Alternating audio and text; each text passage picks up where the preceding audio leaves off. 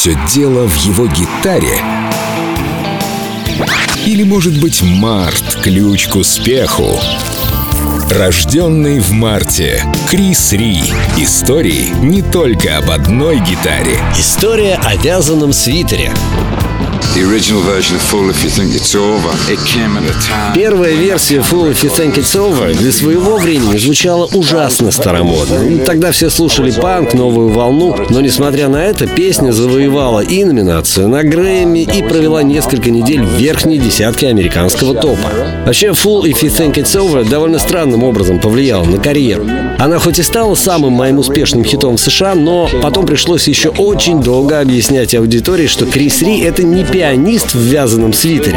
Я сочинил песню в стиле соул, но ее записали так быстро, что я даже не успел ничего возразить. Меня просто усадили за рояль, это, кстати, единственная песня, на которой нет гитары, и все вышло само собой. Услышав результат, я подумал, да это ж не я. Но зато когда мы с женой вернулись в дом, кредит на который не удавалось погасить, на холодном полу лежал спасительный чек с гонораром за эту песню. Только через 10 лет я записал ее так, как мне самому хотелось. Flame. You're free again. Who could love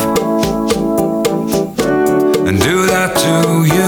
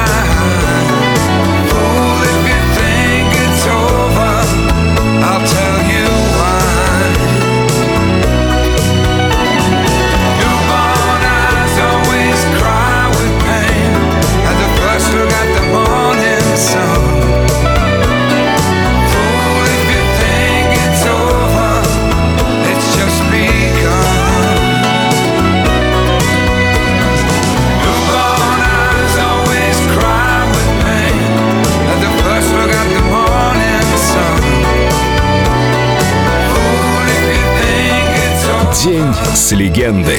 Крис Ри. Только на Эльдо радио.